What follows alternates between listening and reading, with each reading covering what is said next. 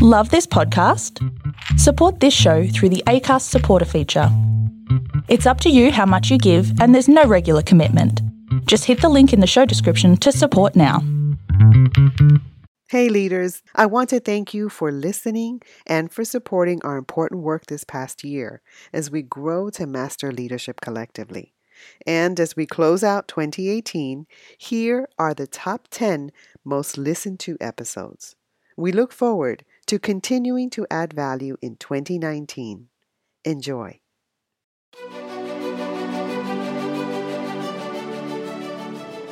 Hey, this is John Lee Dumas of EO Fire, and welcome to Master Leadership. Great leaders ask great questions, and this podcast takes you on a journey to master leadership with questions that matter to leaders who matter with your host, Lily Sanabria. Hi, this is Lily, and today we are speaking with Joseph Salamoni. When Joe thinks of his adolescent years as a bullied child, it brings up memories that are difficult to forget. However, Joe's experiences, as painful as they are, have led him to his position as a leader now. The founder and executive director of a federally recognized nonprofit dedicated to combating bullying on Long Island. Luckily, bullying never silenced Joe's innate desire to lead and instead fostered his desire to stand out from the crowd. Joe seized the opportunity to tackle one of society's growing epidemics and to help those most vulnerable to it to learn and recognize that there is a brighter tomorrow. Under Joe's leadership, the Long Island Coalition Against Bullying has quickly become Long Island's most prominent organization dedicated to fighting bullying. It has helped numerous families in need with personal development programs, resources, and advocacy, as well as helping educate our schools and communities. The accomplishments of the organization are many, but Joe is never comfortable accepting sole responsibility for them. His belief system and leadership style place a heavy emphasis on the empowerment of the team. Joe believes that one of the bedrock principles of leadership is more than creating followers. It is to encourage others to feel safe enough and take risks as leaders themselves. So, welcome, Joe Salamoni. How are you? I'm good, Lily. How are you? I'm doing well. And we're so happy to have you on our podcast. As you know, this podcast takes us on a journey to master leadership. So, Joe, are you ready to pour into our listeners? I am, absolutely. Awesome. Now, Joe, can you tell us a bit about your path to leadership and what you're doing now? Sure. I guess some would always say that I always had an aspiration to be a leader of some kind. When I was younger, I had this dream that I wanted to be the president of the United States. It was like the joke that kind of followed me around everywhere. I was very into politics, but I tried to hold various leadership positions in my later years, you know, 11th, 12th grade. I ran for my local school district's Board of Education the year after I graduated high school.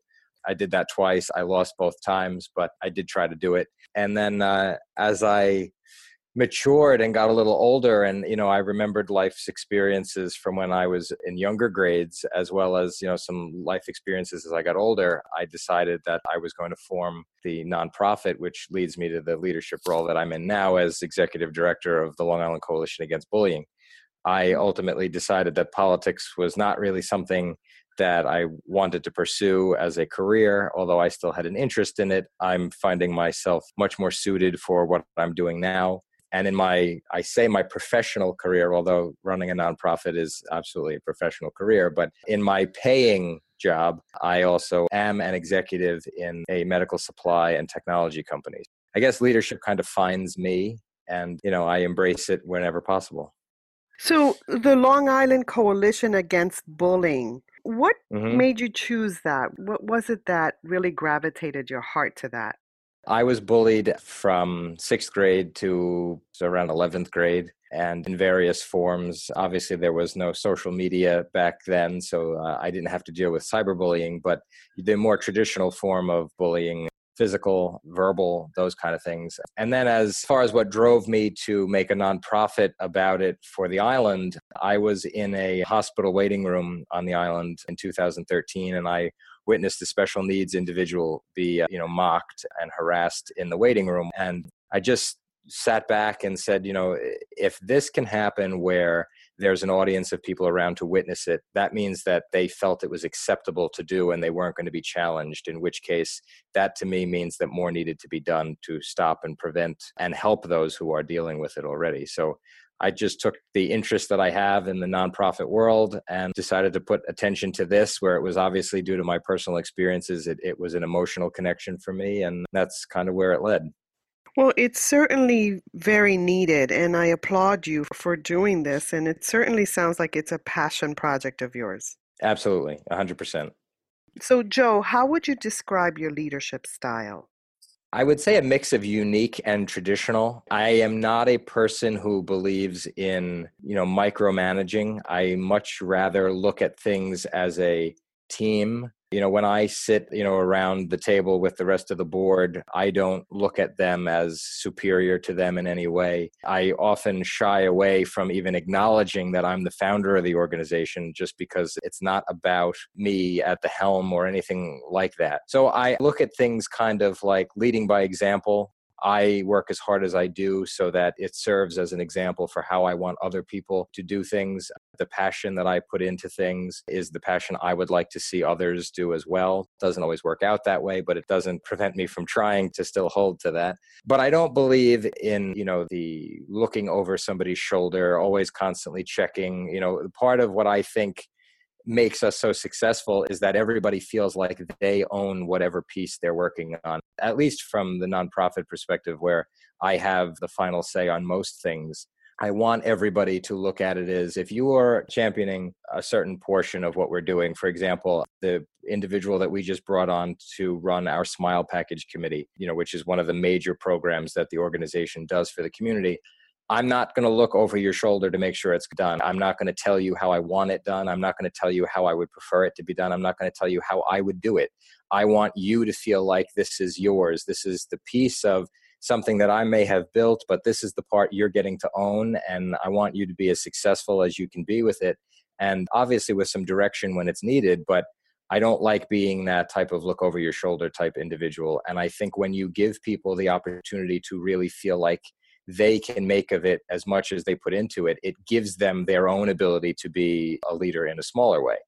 I think when you go back to it, I'm unique in certain ways, but you know, traditional in others where when it comes to things getting done, you know, and getting done on time, you know, I still have that kind of drive and such. But my end goal is to inspire people to kind of take something and make it their own. So your uniqueness lies in selecting key people empowering them and trusting them to do the work they were hired to do, correct? Absolutely. I mean, trust is a big thing, especially mm-hmm. when you started something and you're hoping that it's successful. You know, we're still relatively new on the scene. This year is actually our fifth anniversary, but there are still a lot of organizations, a lot of schools, a lot of people in the community who don't even know we're there.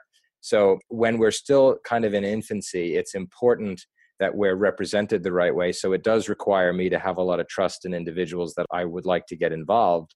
But that's part of the risk that you take. You know, you have to be willing to trust people because anybody who thinks that they're going to be able to do something 100% on their own is never going to be successful. Well, you know, Joe, I'm pretty impressed with you. And I met you through Laura Campbell, mm-hmm. who's a John Maxwell team coach and leader and who's pretty awesome and she speaks so highly of you. So the fact that you were able to attract her i think um, your work certainly aligns because yeah. she does work with schools and organizations to empower students to lead themselves well and therefore against bullying. But you've certainly attracted wonderful people to what you're doing I would like to think so. And I'd like to think that there's plenty more people out there that I haven't even met yet who I can attract to help us out. Laura is easily one of my most favorite people in the world. We connected in the organization's first year. She had discovered us, you know, random Google search of just doing her research about bullying for her endeavors. And she came across us reached out to us. I responded to her email. We met, and she's been involved ever since. She is both a great power when you need things to get done because of the passion she puts into it, but she's also a person who is just so overwhelmingly positive that whenever she's around, it's very difficult for anything to ever really turn negative because she just always embodies this positivity and this passion for doing things that will better the people around you. And it's absolutely an asset to not only the organization, but to our board since she joined. And to me, just to be able to lean on people like that when you need some extra help, an extra dose of positive into a day that, you know, can very quickly just take a negative overturn.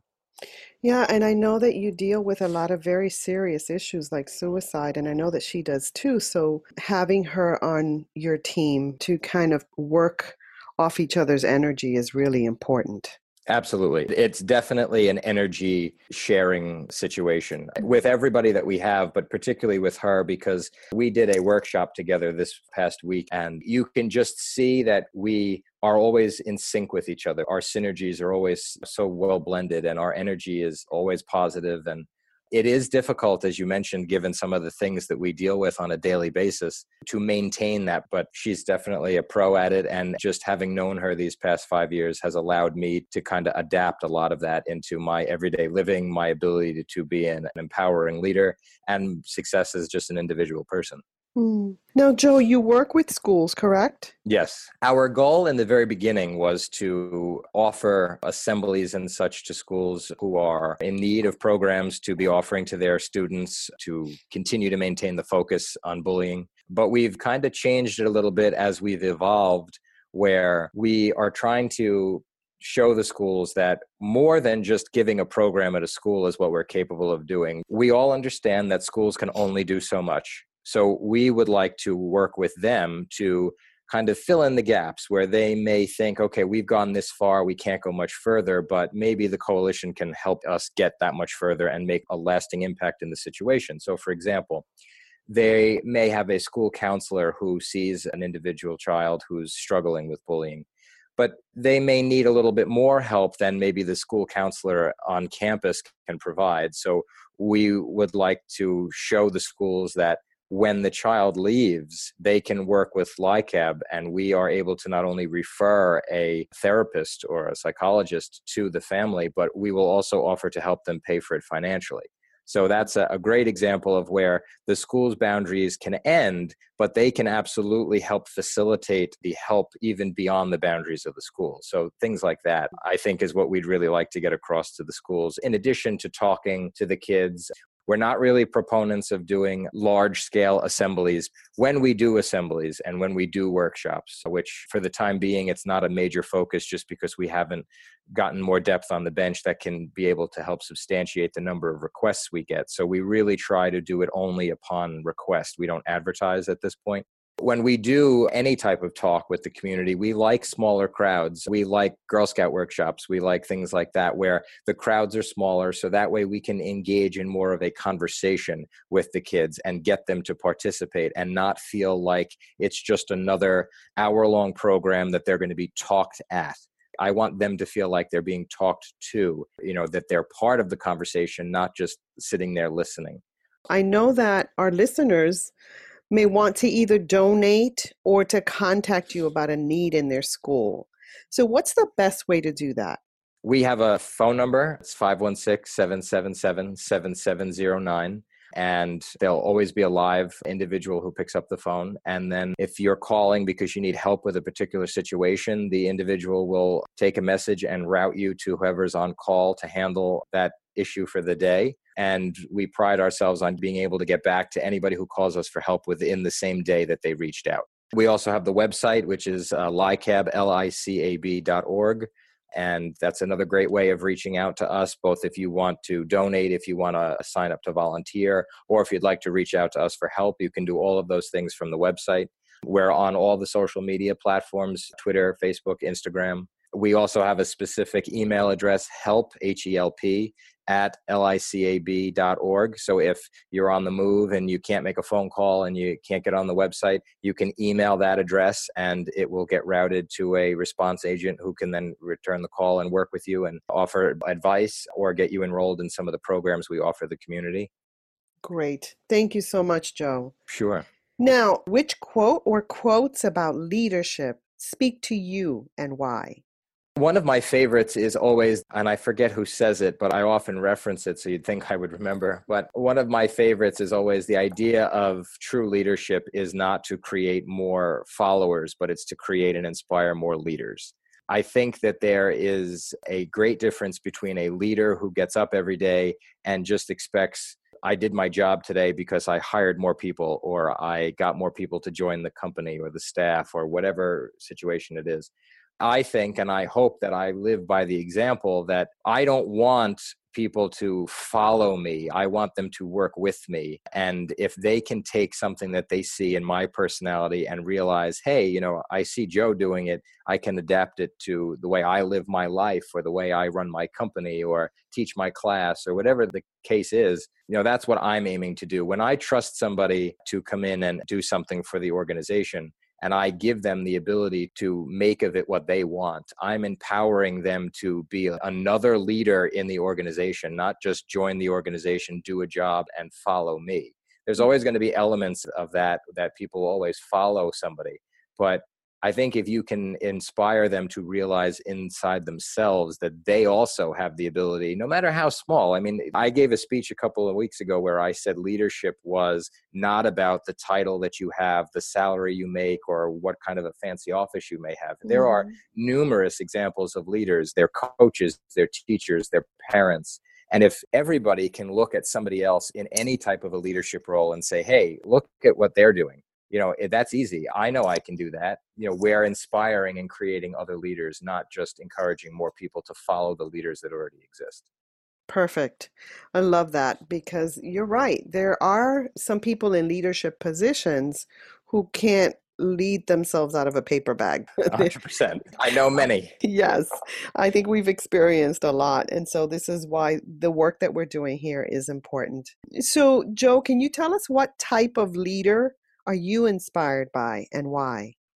I have always gravitated towards uh, leaders who I guess I would say had the ability to do kind of what that quote suggests create other leaders, not make more followers. But I've always gravitated towards leaders who are willing to roll up their sleeves and do as they say and not just ask other people to follow them for the sake of the fact that they said it. You don't like bully leaders. Yeah, I, you know, and I also like leaders who, you know, in my early days of being just a middle level management at a company several years ago, you know, we were down staff. And instead of stressing out about it and getting upset about it, of course I was upset about it. Of course it was stressful, but I rolled up my sleeves and I put a headset on and I joined the rest of the team that was there and I got on the phones and I took orders myself Mm-hmm. And, you know, I didn't show them that I was stressed about it. I showed them that, yeah, it's going to be a little bit of a rough day, but we're going to get through it. And I'm going to roll up my sleeves and help you get through it. And those are the type of people that I've always gravitated towards. I run the organization knowing every single day that there's never a job that I have ever or will ever ask somebody to do that I have not already done at some point in our growth or would not be willing to do again if it needed to get done. You know, we have a team of volunteers who when we send out our mailings for example you know they're stuffing envelopes they're sealing the envelopes stamping them putting the labels. I've done all that. I know what goes into it. I know what kind of a time chunk that consumes. So when i ask somebody to do something like that i don't ask them to do it because i think it's easy work. And i don't think that anything that we would ever ask somebody to do is beneath anybody. And the way that I think you inspire people by leading is to show them that the job you're asking them to do is not beneath you to do it either. Mm-hmm. So those are the, always the type of people that I've kind of gravitated towards and I admire and I've kind of taken as my leadership mentors, people who are willing to kind of roll up their sleeves and get it done. It's the type of leader who's very careful to walk the talk. You're very careful that you personify what good leadership is. So I really appreciate that. Absolutely. And I think part of that is is if you don't walk that line appropriately, you run the risk of turning people away from you. If you ever sit and just kind of dictate and order something, demand something gets done, but you have no interest in trying to help them do it or offer no guidance as to how it should be done, you are not going to get people to follow you. And ultimately, I don't think you're going to get many people to respect you either. Right. So self leadership, that's where leadership starts. I constantly think that I'm doing a terrible job and then I get, you know, invitations to come on programs like this to talk about, you know, my leadership skills and if you ask me, I doubt my leadership skills every day or doubt how effective I was today or get up tomorrow and say, you know, what can I do today that was better than yesterday? And while that's good, yeah. because it always keeps you always in pursuit of perfection. We are always the last people who kind of accept credit for mm-hmm. the jobs we do because we're always our own biggest critics. Right. And see, this is where having a coach is really important. I'm a big advocate of leaders having coaches because we do need to turn to other people to speak into our lives because we, we can get negative sometimes and life is hard. Sometimes leadership sucks. Absolutely. In the speech I referenced earlier to a group of high school kids, about 100 of them, the bulk of my remarks were on leadership and effective leadership. And I told them, I said, all of the romantic ideas that you have about being a leader or, you know, what they see as a leader, you know, a CEO of a company or a president or a politician, something like that, that's kind of more stereotypically what you see or what young people attribute leadership to be. I told them, I said, listen, there are some perks to it. I said, but sometimes it becomes a very lonely place to be mm-hmm. because, at least in my position, you know, there are a lot of people who help me make a decision, but when we make a decision that people either don't like or we take an opinion that other people don't agree with, it's not the group of us who accepts either the failure or who accepts the negative feedback. It's one person. And you have to be willing to accept that. And it's how you work through accepting that that I think also helps empower other people. You know, I've given interviews before where people don't like our position and I've made decisions internally that other people don't agree with. But that old saying that success has many fathers, but failure is an orphan is absolutely true. And it's the testament to the individual who can manage through the times when they're standing there by themselves that I think really helps measure the magnitude of the person. And you know, Joe, I love what you said too that when things go well, you're ready to give credit to the people you lead. But when things aren't so positive, you're ready to take responsibility. And that's true leadership, my friend.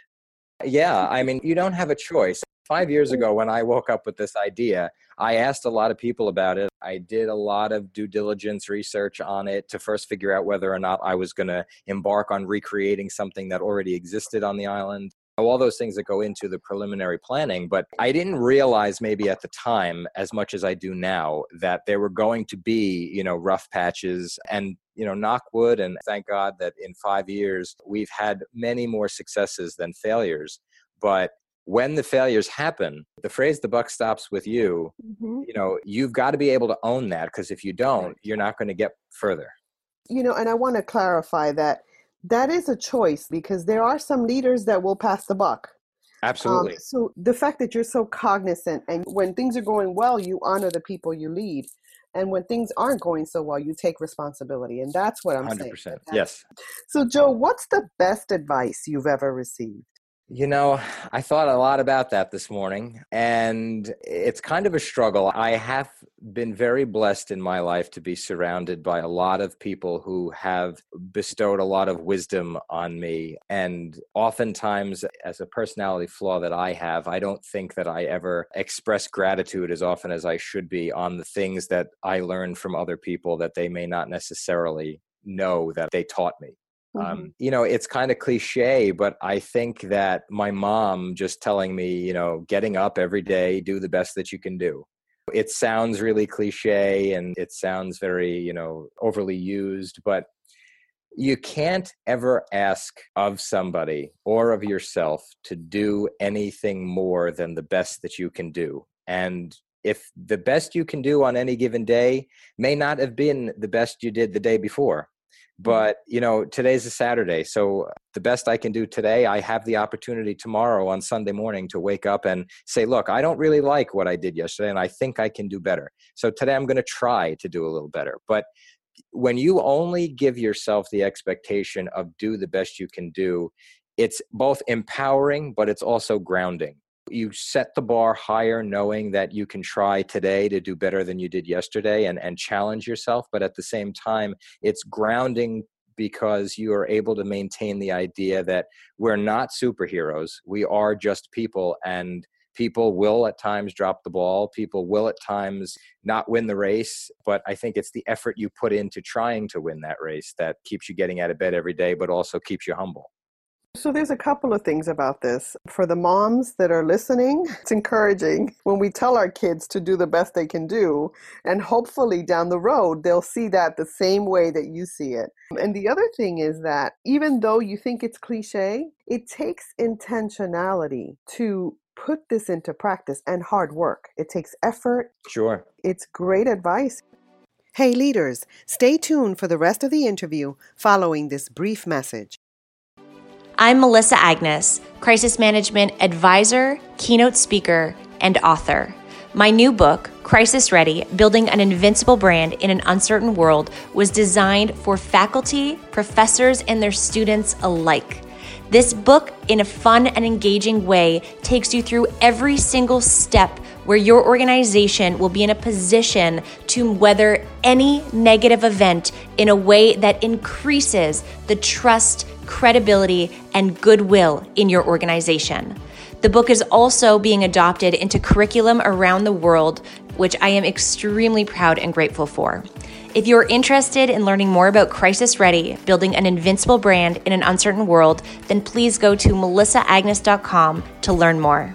That's melissaagnes.com for Crisis Ready, building an invincible brand in an uncertain world.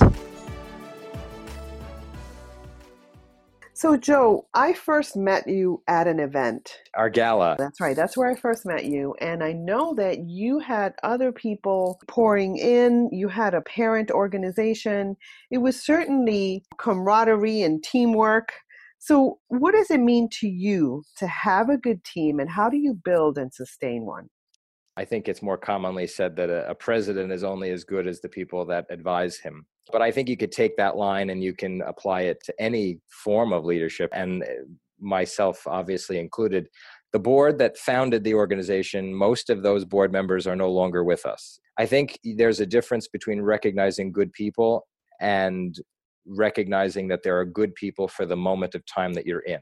And that's not a bad thing. When we're first starting, I thought I needed more people who had more knowledge or were a little bit more seasoned on the functionality of a nonprofit. And then as you grow, and now you've got the idea of running a nonprofit basically okay, now you need to gravitate towards more people that are going to help you effectively execute your mission. So you look at each person and what they bring to the table you know we had a board meeting the other day and it was a conversation that we actually had just using us again as an example. When you put a board together you're asking them to take the ride with you. I'm asking everybody at the table to advise and consent on things that we do for the community and support me on the decisions i'll make. As some of them i need their support on that they don't necessarily have direct input in but others that they might but when you invite people to take that journey with you, you have to be able to trust that you put them there and listen to the advice that they're going to give you. It does nothing to just put somebody around a table with you in any format where you are just going to have them there for the sake of filling a seat. Right. So I have a very good team of people around me from the board level on down the team that works on the menial but necessary tasks of stuffing envelopes and updating our social media, where their profile may not be as high as a board member, but their involvement and their effort is every bit as important. So I have to say that through the entire five year journey so far, I've always been blessed with people that were very good members of the team. Some who have moved on just because the time was right and the time that we needed them, it served its purpose. And that's okay. A lot of people think that when you want to do something, you've got to be in it for a long haul. But that's not necessarily the case. If you have qualities and traits that are good for that moment, then that's good. And then move on from there. I'm a big believer in aces in their places, you know, putting the best people in the position that best suits them and when time has run out, then everybody moves on. But we've always had a very good team in general, and I've always had a very close knit team for me directly. So it's very important. Hmm. Thank you so much for that. Now, Joe, can you tell us about a challenge that you've experienced and how it has shaped your life? Sure. I mean, uh, I talk about it a lot, and I never used to talk about it before the organization started, but I think it's my past experience as an individual who suffered from bullying. when it was happening, it was hard to imagine, virtually impossible to imagine, how anything that was happening to me at that time was a lesson to be learned. Mm. But you know when you are a sixth grader and you're getting teased and people are leaving you in the woods and other things that i went through or as you get older they're stealing your stuff from your backpack it's impossible to find how you know losing your glasses for a week is going to do anything to help shape you in the future but now when i'm on the verge of turning 31 I look back on all of that and it shapes every aspect of my life. It shows me how to be nicer to people. And you don't have to like people, but you do have to respect them. Mm-hmm. And I think that looking back on those days, it shaped the individual that I am, but it also led me to discovering a passion that I didn't really know that was ever in there, you know, helping other people, or the idea that I would be running a nonprofit to help people deal with their bullying or help families overcome it. Last night, for example, I had dinner with a family that we've been working with for the better part of a year and a half, who unfortunately is still dealing with almost daily struggles of bullying in varying forms. But it's my empathy for what they're going through because I can relate to it myself that puts me at the table with them and makes it conversational where I'm approachable and they feel that I can relate to what's going on. So it was you know one of the biggest challenges of life it was difficult then it's still difficult in some cases to talk about and remember I'm sure I have blocked out a lot more than I am willing to remember.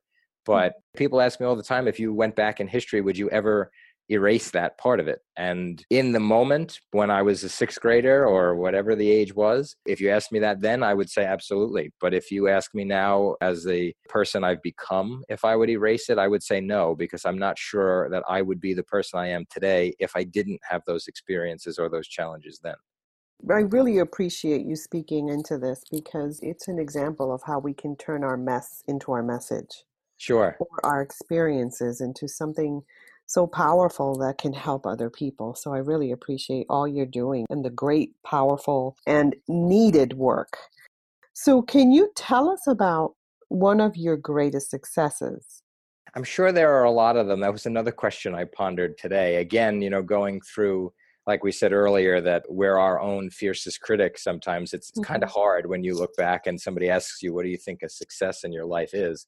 You know there are a lot of different things i guess but i'd have to pick the success of the organization although it's not just my success. It's a lot of other people's effort and work to getting us to this point obviously but i guess if you boil it down it was initially my idea. And if you listen to anything about leadership, the idea that I'm here has got to be the guiding principle in some of our successes.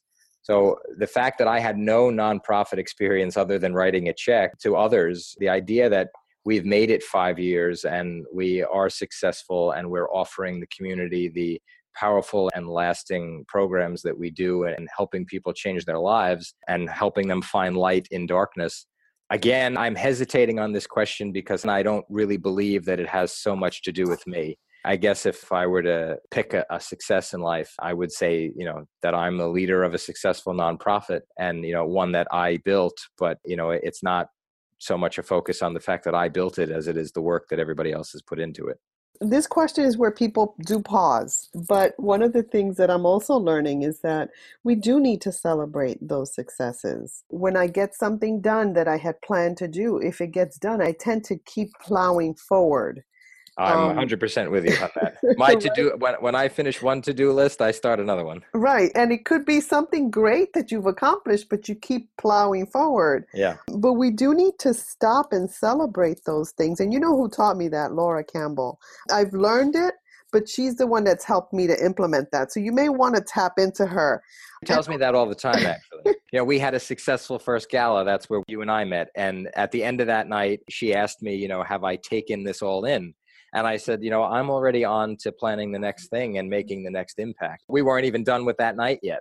She's definitely that person, and that's another wonderful trait she brings to the team. It's definitely something that I struggle with, you know, and she definitely is never hesitant to call me out on it. And one of the things that that does too, though, Joe, is that other people are looking at you. The students you lead, the people you lead, the parents you lead are looking at you and they need to celebrate themselves as well. So, as a leader, being an example in that area is something that I'm also working on. So, I'm with you, brother. I'm with you. All right. So, Joe, what would you tell a new leader who's discouraged about their working climate or culture? In past lives, I have had to be a leader in middle management and I was not happy with the climate of the company I worked in, and I was not happy with the direction that the company was going in.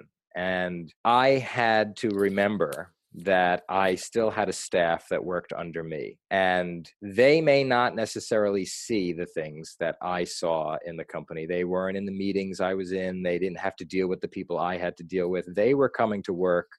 Not dealing with the politics of doing anything other than getting up in the morning and going to work and going about their day. And that's the part that you have to focus on. You have to focus on the fact that you have a responsibility to acknowledge that every day isn't always going to be easy, but it's a day. Mm-hmm. And you're going to get through that day. And realize that the ramifications of your actions, you know, if I were to come out of a bad meeting and go into something else and my staff were to see me and they would see me, you know, upset, that sets the tone for their day so even if it's the idea that you don't think that your actions changing somebody else's day is or is not being a leader, it is. You've got the power, especially when people are looking to you for the answers and the direction. If they see that you are unhappy, they're going to be unhappy. And again, that's a heavy burden to carry. Right. But that's why, unfortunately, let's be clear leadership and the ability of leading and being in position to be a leader is not necessarily for everybody. It's not something that everybody can embrace. Some people don't want that responsibility. I don't necessarily get up every day and look for it. It kind of, as we talked about earlier, finds me. It's something to remember that you've got to push through and kind of put your own stuff on the side so that when other people look at you they see a person that they are inspired by and they see a person that they want to help. You know, it's okay to let on that you're having a rough day because that's when your troops, so to speak, will rally behind you and they'll do more to help you. You know, there'll be a give and a take. You're going to build them up and they're going to build you up when you need them to do the same thing. So it's definitely a heavy concept. I would never tell a person who is, you know, trying to be any type of a leader that mm-hmm. it's going to be easy because it isn't. And we've already said many times it's often a lonely place to be, but you get a lot out of it if you do it correctly. You know, I love how authentic you are about this because it isn't easy. The reality is that this happens often and it does happen in schools often. And also, you know, you spoke to responsibility, and I really appreciate how you value those you lead. Because even when you were talking about having a hard day, you recognized how that can impact those people you lead and it doesn't have to. And so when you spoke to responsibility, that's a big aspect of leadership. That's the part that sometimes isn't so sexy, right? No. And look, I'll be the first one to tell you, as I'm sure many others would be from time to time, I will never shy away from the idea that I don't always live up to that. And the bad day that I'm having, I do sometimes have a tendency to make it other people's bad days. Mm-hmm. But that's why I like the idea that you're always striving for perfection. You know, mm-hmm. you're not going to get up every day and nobody's ever going to be perfect.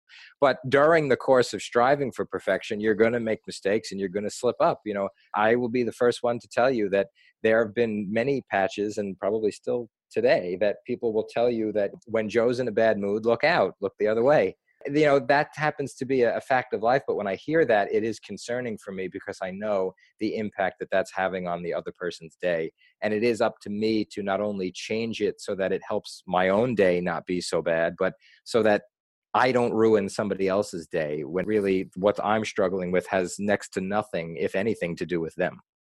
Perfect. Thank you so much. Now, Joe, many leaders describe themselves as lifelong learners. What does that mean to you, and what are you learning now? It's the concept we've said a couple of times of always striving for perfection. You're never going to get to perfect if you stop thinking that you have anything more that you can learn. That's a dangerous you, leader, right? Yes, it is. You never want to be following or inspired by somebody who thinks that they have learned it all. And I'd like to think that my youth is a strength in this perspective because I still look at it like I have a whole life that I haven't lived yet that's going to have a lot more learning experiences for me. Some may be good and some may be bad, but it's the idea that sometimes you can take from the bad experiences the lessons learned and move on with them. But I think that there's two different ways of looking at lifelong learners. Uh, some people may argue that a lifelong learner is a person who takes life's experiences and uses it to change themselves, hopefully for the better. But I also think you can look at it from the perspective, as I think a lot of people more often do, that when people say, Are you always learning? Are you reading another book? Are you, you know, Googling something else? Are you brushing up on this? Are you taking another college class? You know, those are, I think, your more default ways of saying you're always going to be learning.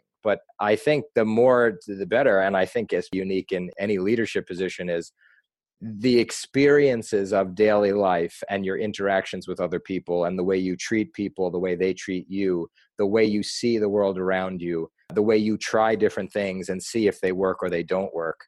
Those are where I think you get more of your learning abilities because it makes you more seasoned. It teaches you, okay, I did it this way once, it didn't really work out that way. So the next time I'm faced with this same situation, I might do it differently. So I don't think that it's possible in any stretch of the imagination to be a successful leader or a successful person if you ever consider yourself done learning.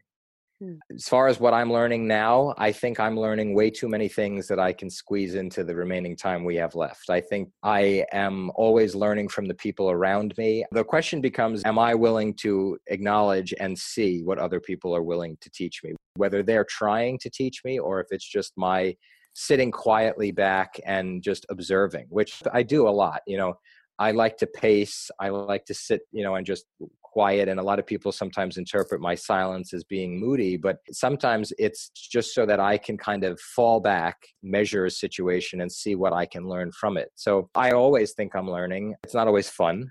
Mm-hmm. But it's what you need to do to be a successful leader and I think a productive human being. You said it's a dangerous leader to be a person who says that they're done learning. I think it's a dangerous person who thinks that they're done learning.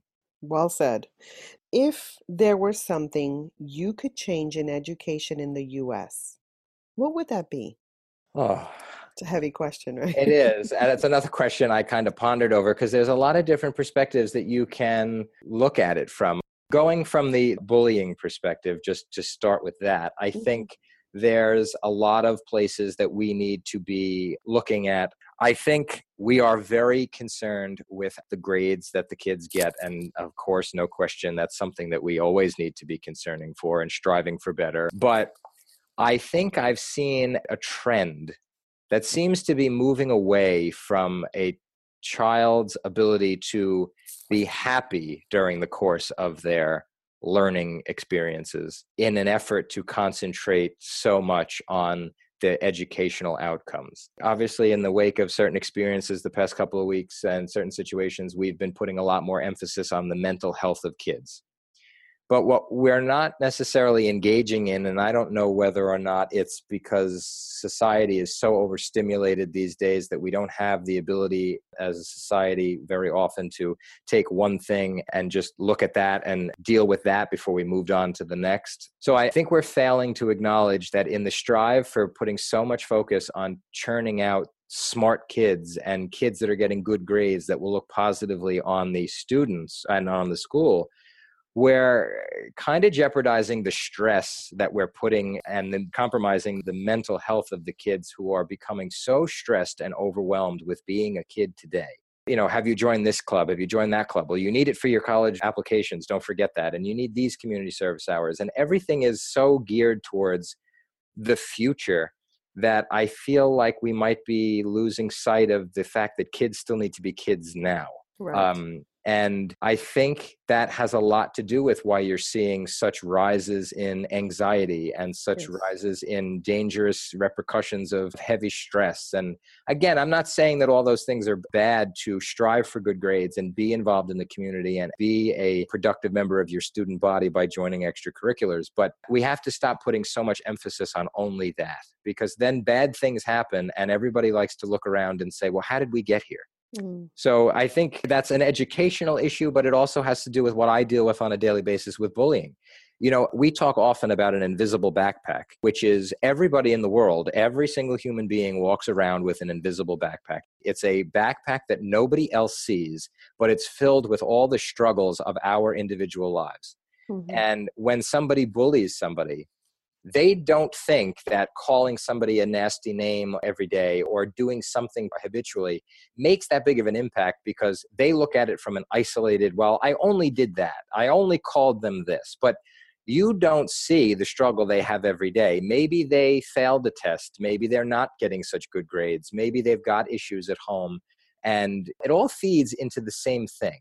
And I think, you know, when you take the stress of being a kid today, which none of us know what that's like. You know i used to think i was fairly relatable to kids of today because you know i'm only 30 i, I look kind of young but i'm finding the more i'm talking to kids i can't put myself in their shoes at all based yeah. on experiences i lived because it's mm-hmm. completely different. So when you take the stress that they're under from the grades they have to get the extracurriculars they have to be involved in the community service hours they need for college all those kind of things and now you add something like bullying or you add any other host of other issues. I'm not at all surprised with why you are seeing an increase in suicide rates, an mm. increase in anxiety diagnoses and mental health diagnoses. it's not a surprise at all. I mean, we have to fall back and kind of look at the stresses we're putting on kids, due and undue, and kind of examine the larger role that they play.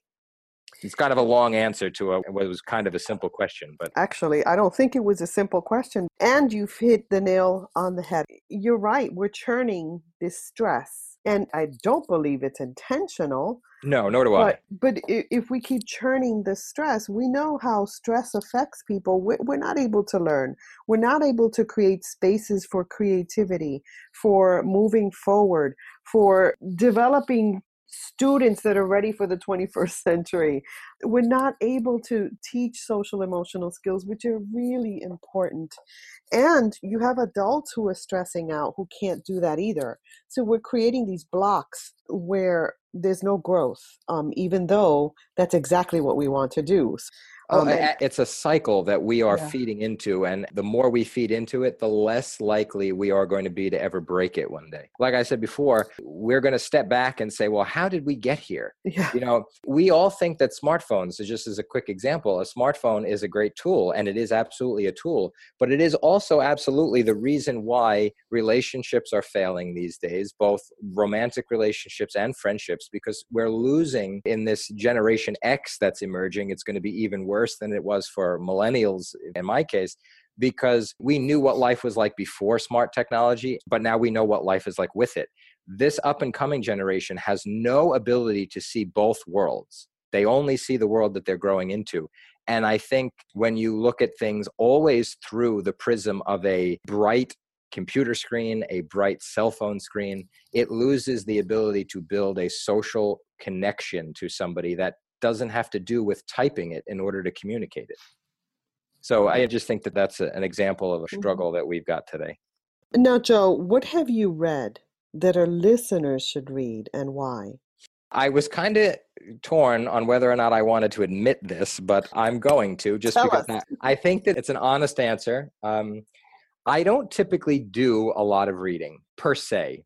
I will never sit down and say, oh, I have to read this book it's a definitely a drawback in my personality. I'll be the first to tell you that because I think you definitely learn a lot from books. And I, I, think books, especially fictional books, give you the ability to kind of escape your own world and get into somebody else's world. But I read every day, but I read things that make me more well rounded. So if I'm in a situation where I'm engaging in a conversation, and there's something being discussed that I don't know anything about or don't feel like I know enough about, I'm going home at the end of that day or five minutes later or whenever I have the quickest time. And here's where smartphones are great. And I'm going to learn very quickly what I felt I didn't know five minutes ago or earlier that day. So I, I'm always reading, but I never sit down and say, okay, I'm going to read this John Grisham novel today or this, you know, whatever. Uh, I've got a lot of books upstairs. Some I make it through, some I don't. But I'm always reading something. But it's hard for me to say, go out and read this because some of what I read every day, other people would maybe find unimportant. Or, for example, yesterday there was a change proposed to one of our bullying laws. So it's whether or not schools should be mandated to communicate that a bullying incident has been reported and communicate that both to the parents of the individual reporting it as well as the parents of the person who's accused. So I wanted to learn more about that. So I found the actual text of the law. I read it, which caused me to have some other questions about definitions that the state has for things. So mm-hmm. I went and found those definitions in state law and statutes, and I read the whole statute. So I would never suggest, based on yesterday's reading, that I would tell other people to go read New York state laws. Right, but right. that's how I operate, and that's how I maintain what I think is a well rounded perspective. If I feel like I don't know something or don't know enough about it, I'm going to make sure that I learn it. And sometimes that means going out and reading a book on something. I mean, I was a big fan when I was younger of all those dummies guidebooks. Um, mm-hmm. Um, they They're well done. They really are. They give you the perfect line between what you need to know but still keeping it simple. I read a lot of those. We started the nonprofit. I had several different volumes of nonprofits for dummies. So I guess I can't really give you a book because I don't sit down and read things like that, but I'm always reading something every day. What I'm hearing is that it's important for a leader to keep growing in their knowledge, especially where they lead. Sure. It would be a terrible position for me to find myself in if somebody else knew more about this topic than I did it would jeopardize the standing that I have both amongst my team as well as amongst the community. You know, I didn't really want this position out in the world, but I was willing to accept the idea that I would be one of the de facto community leaders on the issue. But in order to do that, you have to be constantly educating yourself and keeping up with the changing of the times. Perfect. Now, Joe, you have a lot of responsibilities. What do ah. you do on a daily basis to set your mind? I am a big to do list person. I don't type my to do lists. I carry a full bound notebook uh, with a spine and everything, hardcover, and I have different volumes of them. When I'm done with a book, it's where I take all of my notes at every meeting I'm in. It's where I write my to do lists every day and I cross them off. And I have to see it crossed off my list because that's where I get my sense of, you know, I accomplished. Accomplishment, that. right. um, when I'm done with a book, I put a label on the outside of the spine and I put it in the bookshelf. So that way, if I ever have to go back to something, I know what spans it is. And these are pretty big books. So they usually run me probably about a year before I run out of paper in them. And then I like to go back and I read them, you know, from time to time. And I, I see based on the to do lists of three years ago, what's different then than it is now. And where are my notes and things like that. But I'm a big to do list guy, and I believe in handwriting all of my notes because I mm-hmm. learn better when I'm still using a pen. I prefer only to write in script. That's how I learn and absorb better when I write it. It keeps me most efficient that way. I mean, I tried moving to technology, and I guess this is where the millennial position of knowing what life was like before technology. I don't feel that I absorb it or I learn it or I retain it as good when I type it out as I do when I'm handwriting it. It's definitely a tool that works for me. Also, I have a recorder in my car. So that way when I'm driving, when things pop into my head as I'm, you know, driving, if I have something that I can't write down at that moment, I'll record it into the recorder and then when I get home I'll play it back and I'll add it to my list or I'll know to do it those are things that might seem kind of archaic, but um, they work for me. It's really the only way to keep me efficient. And because I still work a regular job from nine to five, I do the same thing with the nine to five job too. I have a separate hardcover bound book that I use for that. So I don't mix the two endeavors and prioritize everything as it should be.